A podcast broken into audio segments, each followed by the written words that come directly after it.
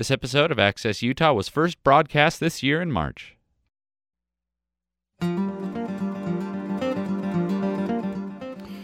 Welcome to Access Utah. I'm Tom Williams. Shannon Hale is the Utah based New York Times bestselling author of the Princess Academy series and Rapunzel's Revenge, as well as Austenland, which was made into a movie. Her latest, Amethyst, is on our UPR community book list. Shannon Hale joins us today to talk about her books, gender and reading, and other topics.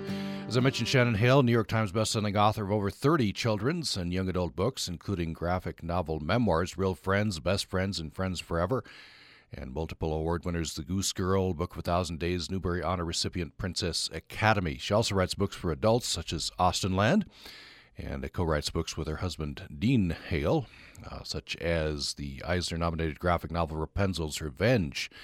Best uh, selling illustrated chapter book series, Princess in Black. They live with their four children near Salt Lake City. Shannon Hale, pleasure to welcome you to Access Utah. Thank you. Thank you so much, Tom. Well, um, I want to uh, uh, talk about a little bit of your background uh, for those, you know, a lot of people be familiar with you, some not in our audience here. Um, so you say in your biography that uh, your mother says you were a storyteller from birth. Uh, at age 10, started to write fantasy novels, but uh, I guess in, never managed to, to finish those. Tell us about that. At 10, 10 years old, started to write. I did.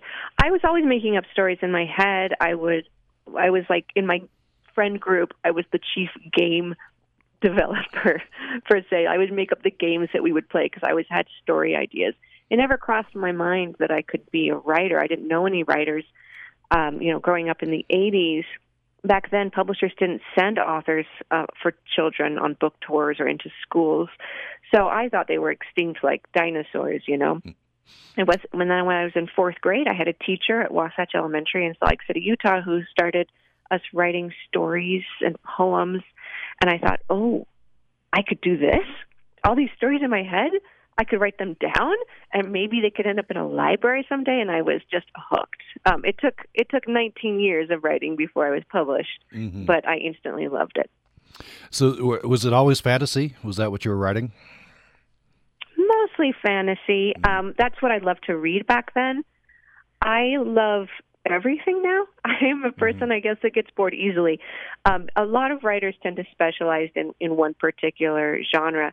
I've written just about every genre for every age group. Um, I love to challenge myself.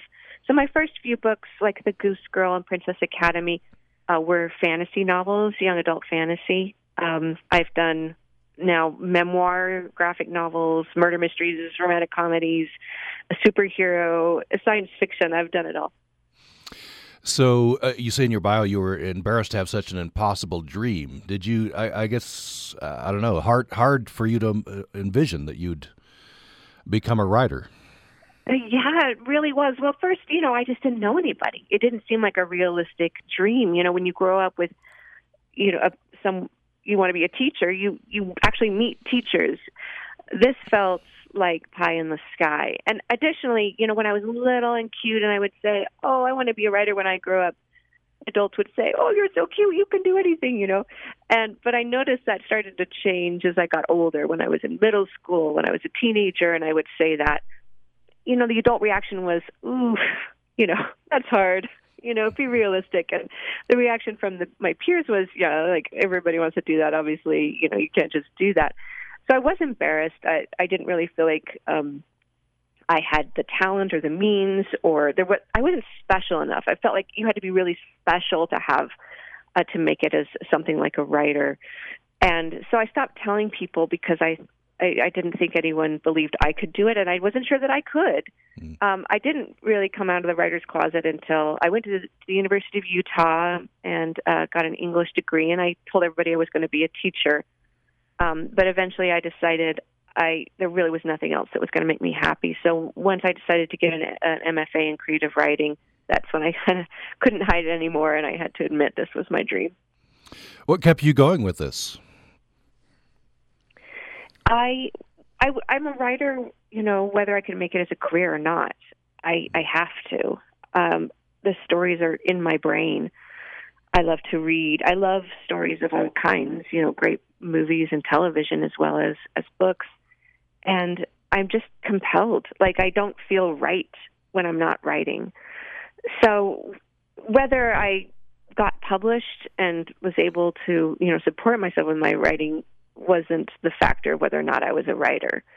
Um, and it did. It, it took a long time. I was years of rejections, uh, and years of you know writing really really bad stuff as I tried to develop my craft. Um, the thing about writing is it's a it's a funny, it's a sneaky kind of art because you know most anybody who's you know literate can write something. And so it feels like it shouldn't be that hard. Like i can go to the opera and i know i cannot sing like that. I can watch a ballet and know i cannot do that leap.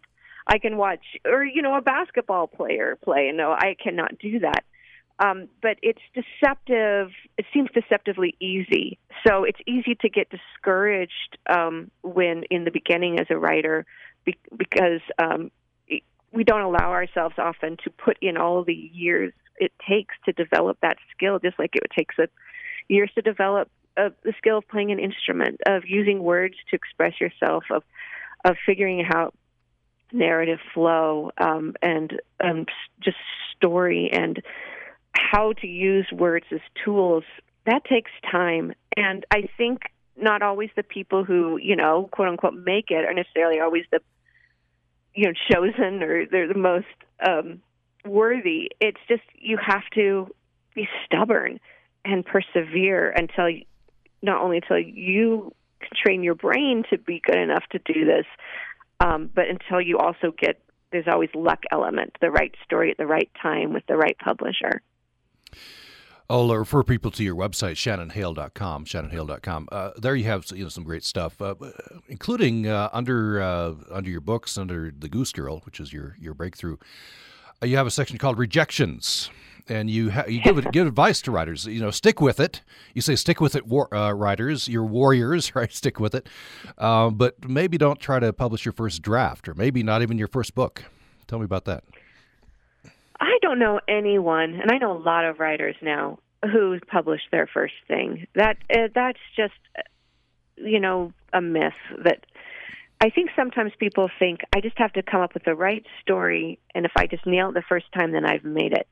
Um, but again, it's there, there's that skill involved, and writing writing a, a, a novel is such a huge accomplishment, and anybody does that should feel so proud of themselves because it is a tough thing to do but also um, to give ourselves time to keep learning and developing.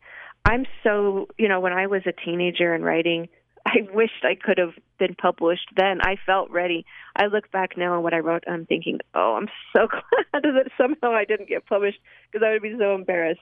Uh, yeah, to give themselves time. I hear from a lot of kids who are writers and they want to know how to get published, and my advice is always just you know publishing is actually not the fun part. Writing is the fun part. Just keep writing for fun because once you get into publishing there's business stuff there's actually less time to write there's a lot of rejection there's everybody's got an opinion about you. It, it can be really um, soul crushing that process. So focus for as long as you can just on the craft. So with the Goose Girl, you, uh, you, you finally you went through dozens of agents. Finally found an agent who would uh, you know advocate for you and then and then it's on to publishers and lots of rejections. You you uh, on your website here you have three rejection letters. Why, why did you do that? Or I think maybe four. It said it's several rejection yeah. letters. Yeah, I, got, I had more. I had more rejections than what I put up there, but I just put up four of, or three or four or whatever of those letters because I just think they're they're funny. Um, the the Goose Girl, you know, these rejection letters. They they some of them. One of them says that they found my writing stiff, cliched, and self conscious. And I will apparently never forget those three adjectives because it is so hard. And another one says, um, This book will not engage young readers, it will not maintain the interest of young readers. And they were pretty thorough rejections. And um, that book did eventually find a publisher. I went on to get published. Um, it, the year it came out was voted by teens across the U.S. as one of their top 10 favorite books. It was voted onto the NPR's list of best 100 books of all time for teenagers. 18 years later, it's still in print with over 30 printings. It's been translated into, I don't know, 20 plus languages. So those people who rejected it, they were they were right to reject it for them. It it wasn't the right book for them, and that's fine. Not every book is right for everybody, but they were wrong that it wasn't right for anyone. And so I mostly put those letters up just to show, hey, when people reject you, you know, it doesn't mean that there's no worth that you have no worth that no one is going to love it or love you you have to you have to keep trying it's kind of like falling in love isn't it like it feels like mm-hmm. a miraculous thing when two people who just fit right find each other and feel the same way about each other that can take a lot of time and a lot of searching what was your thought when, when it became a hit? Did you think, okay, I've made it? Uh, you said 19 years to, to reach that point? Yes, uh, well, getting published was amazing. I I mean, beyond like birth of my children, like the best really event of my life. It was so incredibly validating. But I I had a very slow start. I um the Goose Girl, my first book, was not a bestseller. It didn't win any major awards. Um, I think the first printing of it was ten thousand copies. You know, not like these million copy printings that people get. Um, I was published by a very small press um, when I was the second author that they acquired in the United States ever, and only three people worked at the publishing house in the U.S. when I when they acquired me. So I didn't have a book tour. I didn't have a lot of publicity. So it was, it was a very quiet start, um, and that was fine. That was that was good. I no, I never felt like I've made it now. I don't think you ever feel that way in this business. I mean, even John Steinbeck said something like, um, "Publishing makes horse racing look like a stable industry." Mm. It you you always feel like this is going to go away at any moment. Uh, it's a very fickle industry. Um, but my third book um, won a Newbery Honor, and that really changed things for me. I still didn't make enough money that we could live. I took, uh, I think, 15 books. I had, I think I'd published 15 books before our family could live on the income from the books as our sole income. Um, so it was many years of just working and writing and and keep pushing forward. By the way, you write, uh, it's funny scene, you write uh, when you receive the Newbery, informed of that. Seems like all these awards, uh, you know, MacArthur Genius, uh, the Nobel, they they wake you out of bed. It's like five in the morning, I guess, uh, which is the case for for you. Barely coherent, yeah. and and the whole committee's on the on the speakerphone with you. But uh, it must have been a, a just a watershed moment for you. It was, yeah. It was. I was only my third book out, you know, and um, at the time I was the only Utah author to ever receive a Newbery honor in its, you know, 80 year history. So it was. It felt very. It was hugely significant the Newbery Honor is given by a committee of um, librarians who who devote their lives to loving and appreciating children's literature, and they take it extremely seriously. And it's a huge honor for everybody on the committee to be chosen to the committee, and they spend all year reading all books that are are um, qualified and having many in like uh, in depth discussions about it until finally choosing the few that they are want to award um, to be recognized by people like that, um, it's incredibly validating. There's so much self doubt, I think, you know, in the arts especially because there's no absolutes, right? There's no there's no way to really tell if what you do matters ultimately. It's strange. I mean, I grew up doing theater, and when you're on stage, you could feel if the audience was with you you could feel their energy. If it's comedy, you can hear them laugh. You can hear the applause. You get that immediate feedback. With writing, you write and you send it off, and you just don't know. You don't know. Is anybody reading it? Does anyone care? Did all that time and those hours and hours, hundreds of hours I spent, you know, going over every word and agonizing over every decision, does it matter to anybody? Um, because that's ultimately what art's about is sharing with other people and that connection. And so writing is a very strange, a lonely business in that way.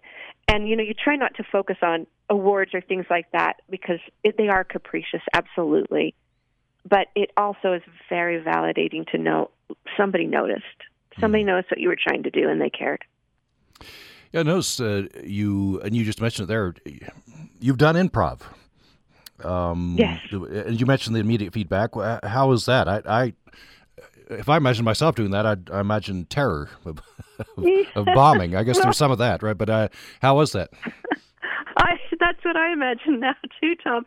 I don't know how I did it. I was young and fearless, I guess.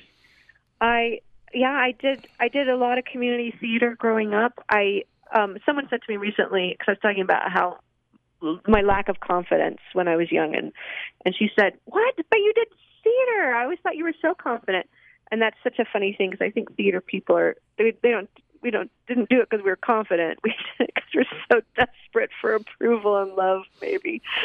but I did enjoy it. I enjoyed the social aspect of it. I enjoyed rehearsals more than anything, and just being part of this team working together.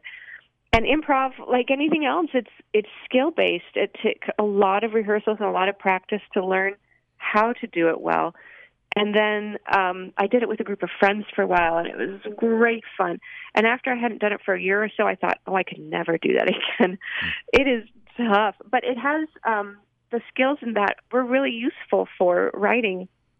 That kind of sense of when you end up somewhere where you weren't expecting, see where it takes you because it can it could take you somewhere where you didn't know. You know, you walk onto stage and you think that you're a cowboy riding a horse and someone says, "That's a nice dinosaur you got there," and suddenly you're like, "Oh, I'm not in the old west where I thought. Where am I now?" And you just go with it to see what where you have to let go of that control in some ways. And writing, um, you, it's like a mix of control and letting go. I think there's this balance. It's like holding um, a handful of marbles.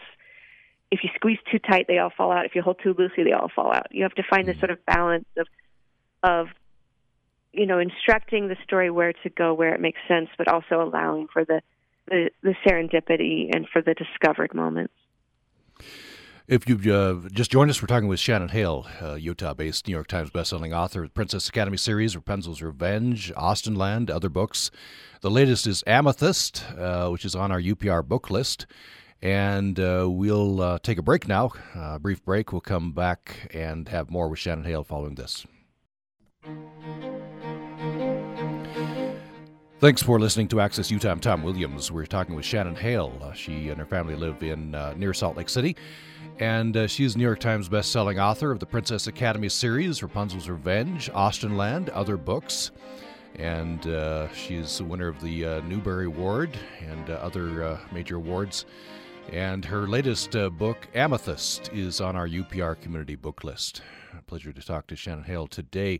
So, Shannon Hale, before we uh, go and talk about some of your other books, uh, I wanted to uh, spend just a little more time on the, the Goose Girl. I Understand from uh, reading some things on your website, by the way, shannonhale.com. Uh, you were introduced to this tale and many others uh, from you and your sisters reading your mom's, as you call it, mammoth book of fairy tales. Uh, sound, yeah. Sounds great. So uh, you, you, gravitated toward uh, the Goose Girl. Why? Why is that? Do you think?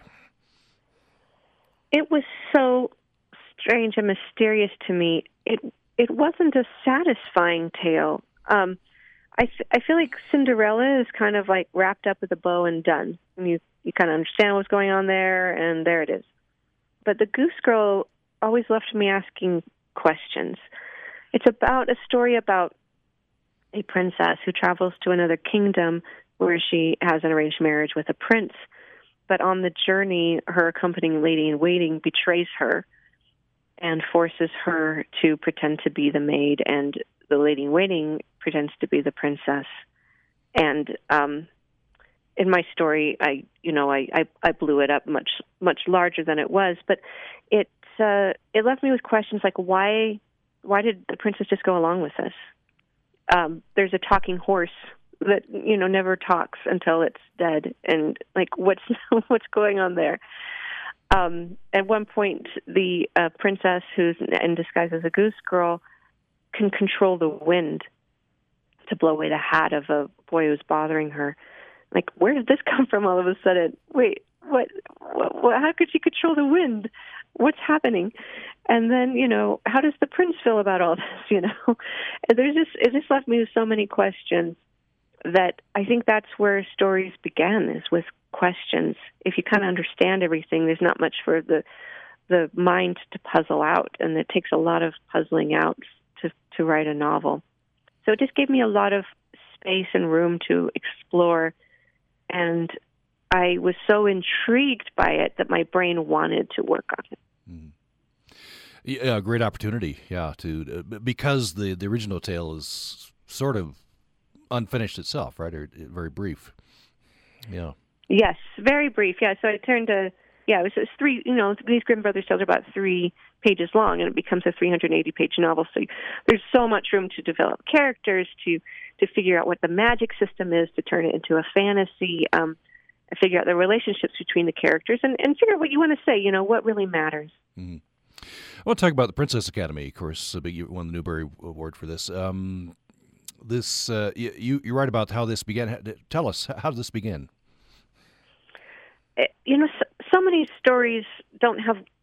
So many of the books they don't have good origin stories, and this one is one. I just I heard the phrase "tutor to the princesses," um, and I thought, oh, that would be interesting. Uh, a story about uh, someone who tutors princesses, and I'm like a teacher of princesses, or what if there's a school for princesses? And then then I thought, well, what if there is there what if they're not princesses? What if they go to a school to become a princess, or what if one of them is going to be chosen to be a princess? Why would they be chosen?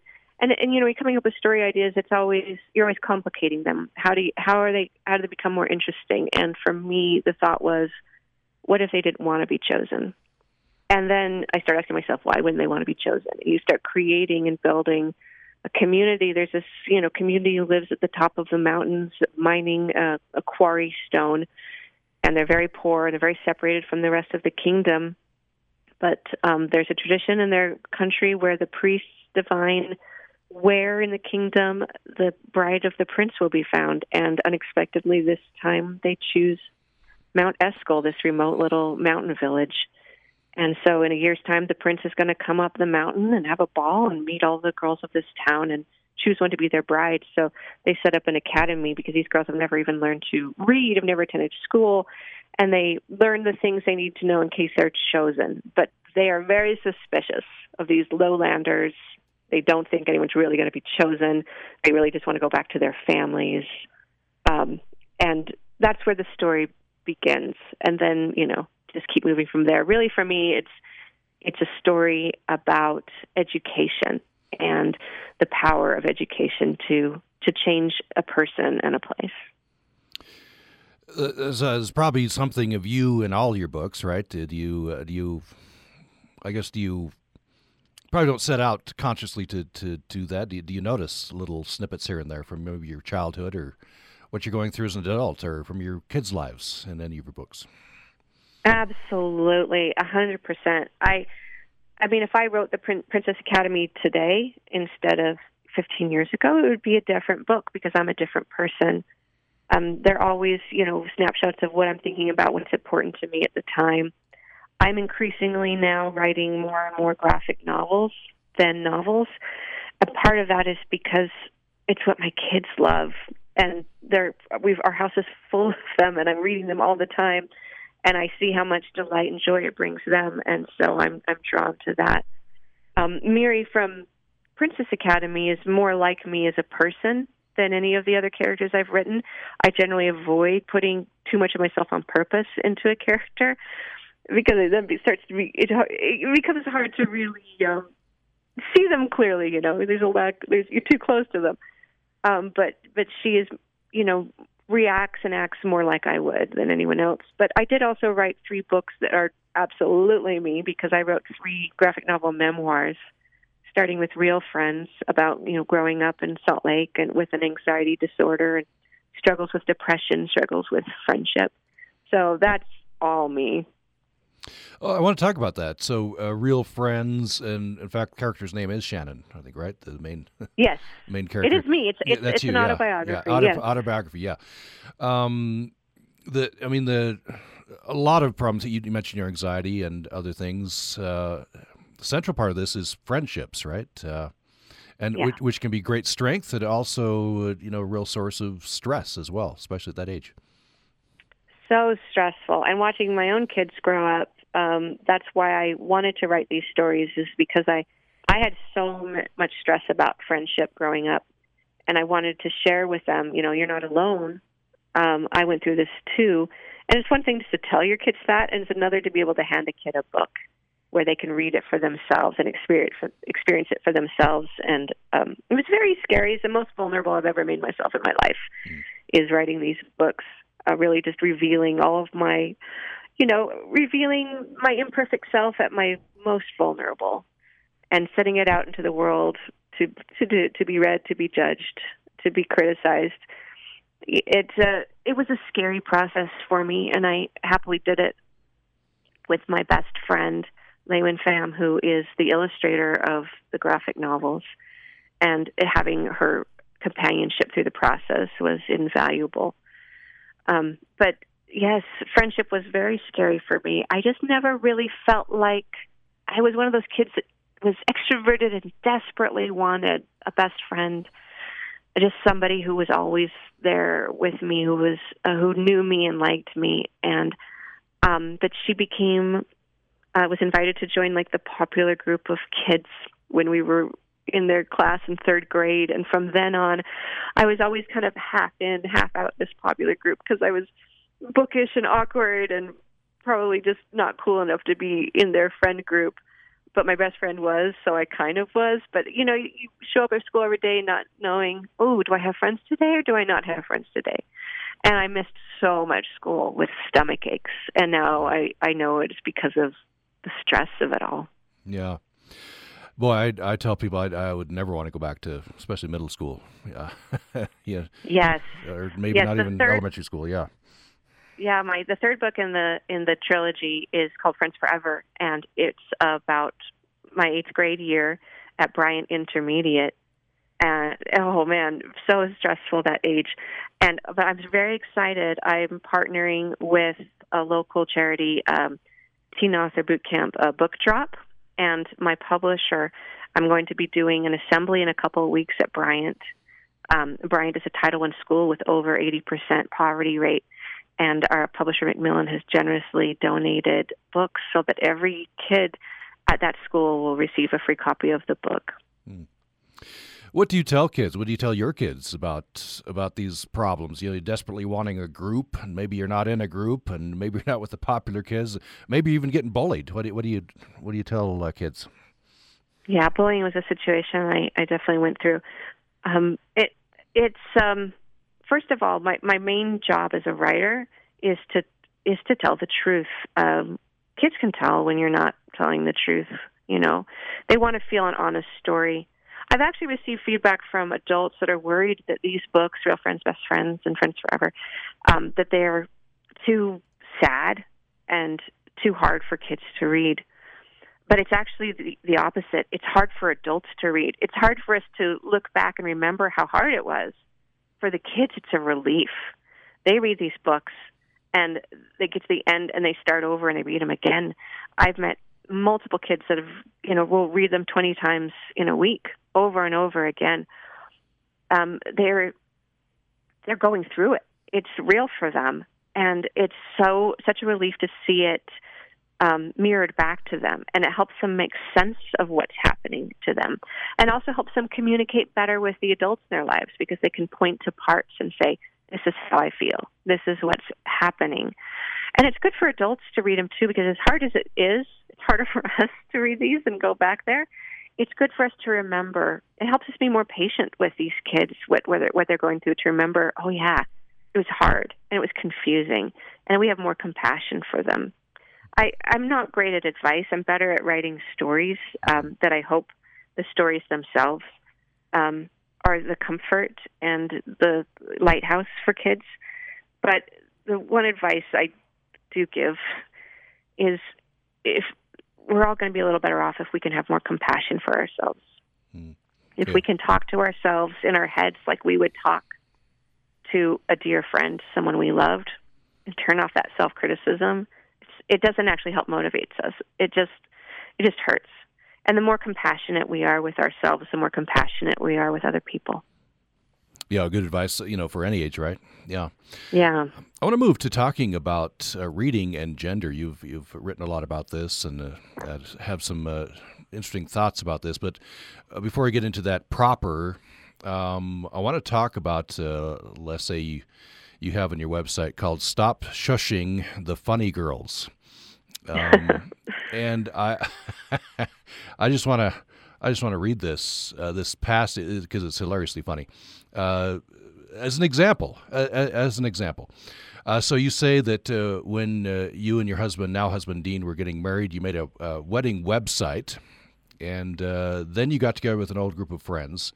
So this uh, involves your friend Mike. So Mike says, yeah. Uh, I'll just read this.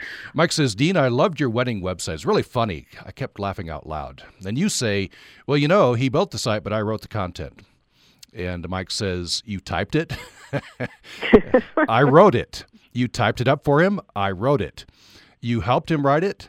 No, I came up with the words, put them together in sentences, and wrote them down. I guess I've just always thought of Dean as the writer, says Mike.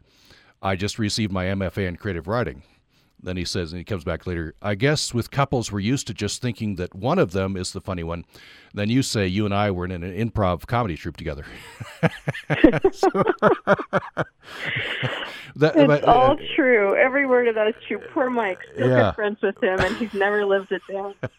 so that, that that is hilariously funny. Uh, but but I guess you know stereotypes, right? You have to deal with stereotypes. Yeah. Absolutely. So I've written about about 20 of my books uh, would be considered comedies, and um, I attend a lot of conferences and book festivals where they would have panels that were called funny books, and I was never invited onto one of those panels. And those panels were always men, always 100% men. There is this um, stereotype that that men are the comedians, that men are funny, and that women are not funny, and I it it, it's that that's a prime example where if I'd said something funny out loud, I might not have gotten a laugh because people aren't expecting me to be funny because I'm a woman. When I wrote it and they thought it was a man, it was hilarious. Hmm. yeah, isn't that interesting and, and, and sad in a way as well? Um, so tell me about you, you've you've written quite extensively on this and and um, the the reaction that you get. So, so tell me first of all the reaction you get when you go to school assemblies. Um, and oh, yeah. It's, well, it's, it's quite hundreds. gendered. Yeah. Uh, yeah, I've, I've done so many school assemblies in uh, over 40 states, and um, I, I've noticed throughout my career, it really began with Princess Academy because uh, that was my most well-known book. I started being introduced as the author of Princess Academy, and and it sounds so girly is the word I'm going to use. And um, I, go, I would do signings, and only mothers and their daughters would show up you know, I just I was a female only audience, and I talked to friends of mine who are men like um, Brandon Sanderson and Brandon Mull, who we've all started our careers around the same time. When they do signings, their signings are full of men and women, boys and girls, and I was exclusively a female only audience, and I began to realize how we really assume that men's stories are universal and women's stories are only for girls and that uh, girls should and do read about everyone, but boys will only read about boys. That's the assumption. Boys won't read about girls, girls will read about boys. But what I discovered is it's not true. I have so many boy readers, but they are embarrassed that our culture uh, teaches boys to be embarrassed to uh, read. And really, what we're saying is boys should be ashamed to care about and empathize with girls. And that's just shockingly sad. Reading a novel is a great exercise in empathy. And if boys are only ever learning to empathize with other boys, they're not being set up to navigate this world very e- effectively. And what kind of men grow up do they grow up to be if they believe that it is not their job or their interest to understand and care about girls and women? Um, and, and it's really the adults that are pushing this narrative. Of course, there's peer shaming. But for example, one time I did an assembly, and the um, the librarian who introduced me said, "Girls, I'm so excited. You are going to love Shannon Hale's books.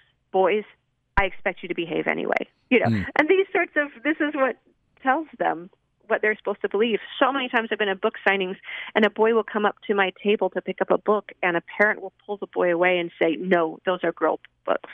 You know, they're being told right then and there. And then additionally, I've even had assemblies where I've showed up at the school, and the school has pre-sorted the children and only the girls go to my assembly and the boys remain in class. And as though I'm doing, you know, some kind of gender assembly. I'm talking about writing and storytelling it has nothing to do with gender. And when I inquire, when a male writer came to this school, did only the boys attend? And no, in fact, the whole school attended for the male author. So this this has happened to me a lot over the last 15 years, and I've begun to speak up about it more and more. That um, a very simple thing um, that we find ourselves doing is saying that a book about boys are for boys, and a book about girls are for girls, and all we need to do really to begin is just a preposition swap. If a book is about a girl, it's about a girl. We don't have to say who it's for. We don't have to prescribe who the book is for. Uh, in fact, uh, I was reading you've begun to push back uh, at assemblies. The kind of the, the usual thing that would happen. Apparently, um, you know, we're going to talk about uh, you know, whatever GI Joe, just to use it's not not the case, but and and the, the boys cheer, right? But then uh, you can talk about princesses and uh, the boys boo, so they feel yeah. like they can boo what the what they think the girls would like. Tell me what what you're doing now. Apparently, you're pushing back a bit. Yes, it really happened. I wrote a series called Ever After High that was based on a Mattel toy series. And when I would show these slideshows, I would first I would explain who Mattel is, the largest toy uh, maker in the world, and they make things like Matchbox cars, and you know, the boys would cheer, and the girls, you know, too would cheer. There, there were no girls booing Matchbox cars or Justice League figures. And then I would say Barbie, and the boys would boo. And then and I showed the image of Ever After High, the dolls and the books, and the boys would boo. And it's quite a shocking experience, actually, um, just to feel that, to be a person up alone on a stage, and and be booed like that for something that you've done. And it was also interesting that the teachers almost never reacted.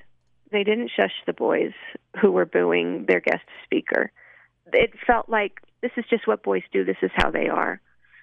And I did start pushing back. I used to just let it go, but I realized um, it wasn't just about me. I was thinking about how that's affecting all the girls sitting in the audience. That I'm saying that that's okay. That boys just ridicule and mock things that they like or that they perceive to be girly. Again, using that word in quotes. Um, so I did start to address it more and more, and just said that's not okay that's not okay.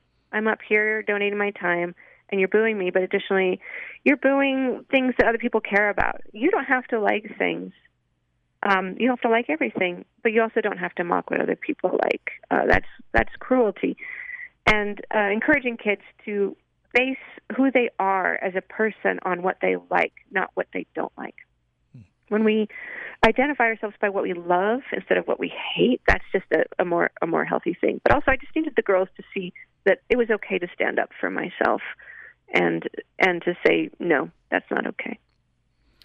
Just one more thing before we take another break. Uh, a related topic. Um, you said, uh, reading a Washington Post uh, op ed, you say the more we try to tell kids which books are for them, the more reluctant kids are to read um, you know, kids know what they want, right? And you, and especially if adults yeah. are forcing something on them. So what? Um, so so what do you do? What do you do in your household? Uh, we have lots of lots of books. Um, we used to do lots of trips to the library. Now we just own them um, because I um, get too many library funds and I'm terrible. And also, I just love books. I like to support writers. Um, but we have lots of books at lots of different age levels, lots of different genres, and I just have them everywhere. And I don't tell them they can't read any of them. I, I, I tell them if you're reading something and you're uncomfortable, you can always put the book down. You never have to finish a book that you're not liking or you're uncomfortable with. And if you read something that you're not sure what it means, I will read the book with you and we can talk about it. But otherwise, I don't limit what they read. And they read widely, and I can never predict what they're going to like. And there are plenty of studies to also back this up. The more we tell kids that book's not for you, in fact, I've got a picture book coming out next month called "This Book Is Not for You," and it's it's exactly about that. Um, the more we tell them that, the less choice they have, the less likely they are to read. We also know that more the kids read for pleasure, the stronger their literacy skills are, and literacy skills help in every area of their schoolwork, and every area of their life. And as you said, uh, is, is reading reading fiction, especially, is a deeply empathetic experience, which which we can all use, right? Absolutely. Famously, people um, have said that books are both mirrors and windows, and every kid deserves to read books that see that they can see themselves reflected back. They also need to read books that are windows into other worlds that they don't understand, and that's how we gain empathy for people different from us. Well, let's take another break. Uh, we're talking with Shannon Hale, uh, author of the Princess Academy series and uh, many others, including the latest Amethyst, which is on our UPR community book list. More following this. Thanks for listening to Access Utah. I'm Tom Williams. We reached our last segment now with Shannon Hale. She's based in Utah. She's New York Times bestselling author of the Princess Academy series, Rapunzel's Revenge, Austenland, and many other books. The latest is Amethyst, which is on our UPR book list. Um, so, Shannon Hale, uh, I want to talk about uh, Austenland. Um, this is uh, your book, which was made into a movie starring Keri Russell. Um, and so, for people not familiar with this, uh, Jane Hayes is a young New Yorker. I'm just reading the blurb. Real romantic problem. No man she meets can compare to her one true love, Mr. Darcy from Jane Austen's Pride and Prejudice. When a wealthy relative bequeaths her a trip to an English resort for Austen fanatics, her fantasies of meeting the perfect Regency area gentleman suddenly become realer than she could ever have imagined. So, folks go to this resort and they dress up in Regency costumes and I guess assume a character. Um, Jane assumes character of Miss Erstwhile, which is, I, you know, I love that. I, I, I laugh every time I, I think of that. um, so, um, what, tell me about the where this came from, the origin of this. It came from my own obsession with Pride and Prejudice. I was not a fanatical kind of kid. Like I never had like crushes on boy groups or actors or stuff like that. Um, but Pride and Prejudice did a number on me, especially the BBC of six VHS um, miniseries starring Colin Firth. And so several of my friends also had this kind of weird obsession, and I started to think, what would it, you know, how how could it have been that great to live at that time? How could you like try it on for size to see if it really would feel that great? And I started coming up with a story where there was an immersive um, experience with actors. Um, I kind of was thinking about we used to play these how to host a murder parties everybody would take a character, you know, and play act for an evening, and that's where the root of it came. Um, so I wrote the book. It took me seven years, but eventually I um, worked with Jerusha Hess, who was the director, to co-write the screenplay, and we filmed it in England in 2011. It was a fantastic experience. Oh, wonderful! So you had a hand in writing idea, Do you, think the the film came out well? Oh yes, so much fun. Yes, um, because I, I got to write, co-write the screenplay. A lot of the changes in the movie from the book were were mine. Were things that I wanted to change. Um, I have no problem uh, making those kinds of changes. I, it's a different medium, you know, film from book. The book always exists, and once we're moving into a film, I'm like, okay, how can we take advantage of this visual medium? What would be fun? One of my favorite things was um, in the in the book they they put on a little play. They do a little theatrical, and in the movie, oh, I just wanted to blow that up big. And it's the night we shot it uh, with a night shoot. Um, the first take they ran through the it's about a four minute scene. They ran through the whole theatrical from Jennifer Coolidge climbing out of a clamshell till the end when all the characters die on stage. and they ran it through in one take with a wide shot called Cut. And then 120 people were in the middle of the woods. 120 people all like collapsed to the ground in laughter. Like all of us were just holding it in so hard during the take to not laugh out loud. And then it was just like a laughter bomb exploded and shook the trees. Uh, we were weeping um, through every take. It was so it was so fun to make a comedy. hmm. You you in this letter to Janeites, by the way. Um, you uh, by the way, you write. Uh, you're just a lay fan. Um, love the movie adaptations. You haven't. You just read the novels, not the juvenilia, the the, the fragments or the biographies. Uh, what have you had any reaction from hardcore Janeites? Yeah, I did. That's why I wrote that. uh, when the book first came out, I I um a lot of people and I, you know, I respect this. A lot of people love Jane Austen so much it's almost like a religion. It's almost like it's, you know, scripture text, and they don't want anybody messing with it. So I just wanted to be upfront with, you know, here's where I am, here's who I am, and this may not be for you. Please don't write me nasty emails and letters. Well, it's been a real pleasure speaking to you. Thank you so much. Thank you so much. It's been a joy. And uh, thanks, everyone, for listening to Access Utah today. Thank you for joining us for Session 5 of Utah Public Radio's 2022 Citizens Academy. This series of short broadcasts is being aired in an effort to provide a way to reduce political conflict and to restore a degree of civility in our political processes. We're proposing an idea that we believe can help. We call it political relationism. I'm Richard Ratliff. I start most of these programs with my personal declaration that I'm a political relationist. I think we all are, at least to some degree. Wherever I hear people talking about politics, they seem to agree that we need more civility in politics and government. I remember when I worked at the Austin American Statesman newspaper decades ago, I used to eat breakfast at Cisco's Bakery. Now, Cisco's was a modest place, well known for its food. I especially like Cisco's huevos rancheros. But Cisco's was also known for something else.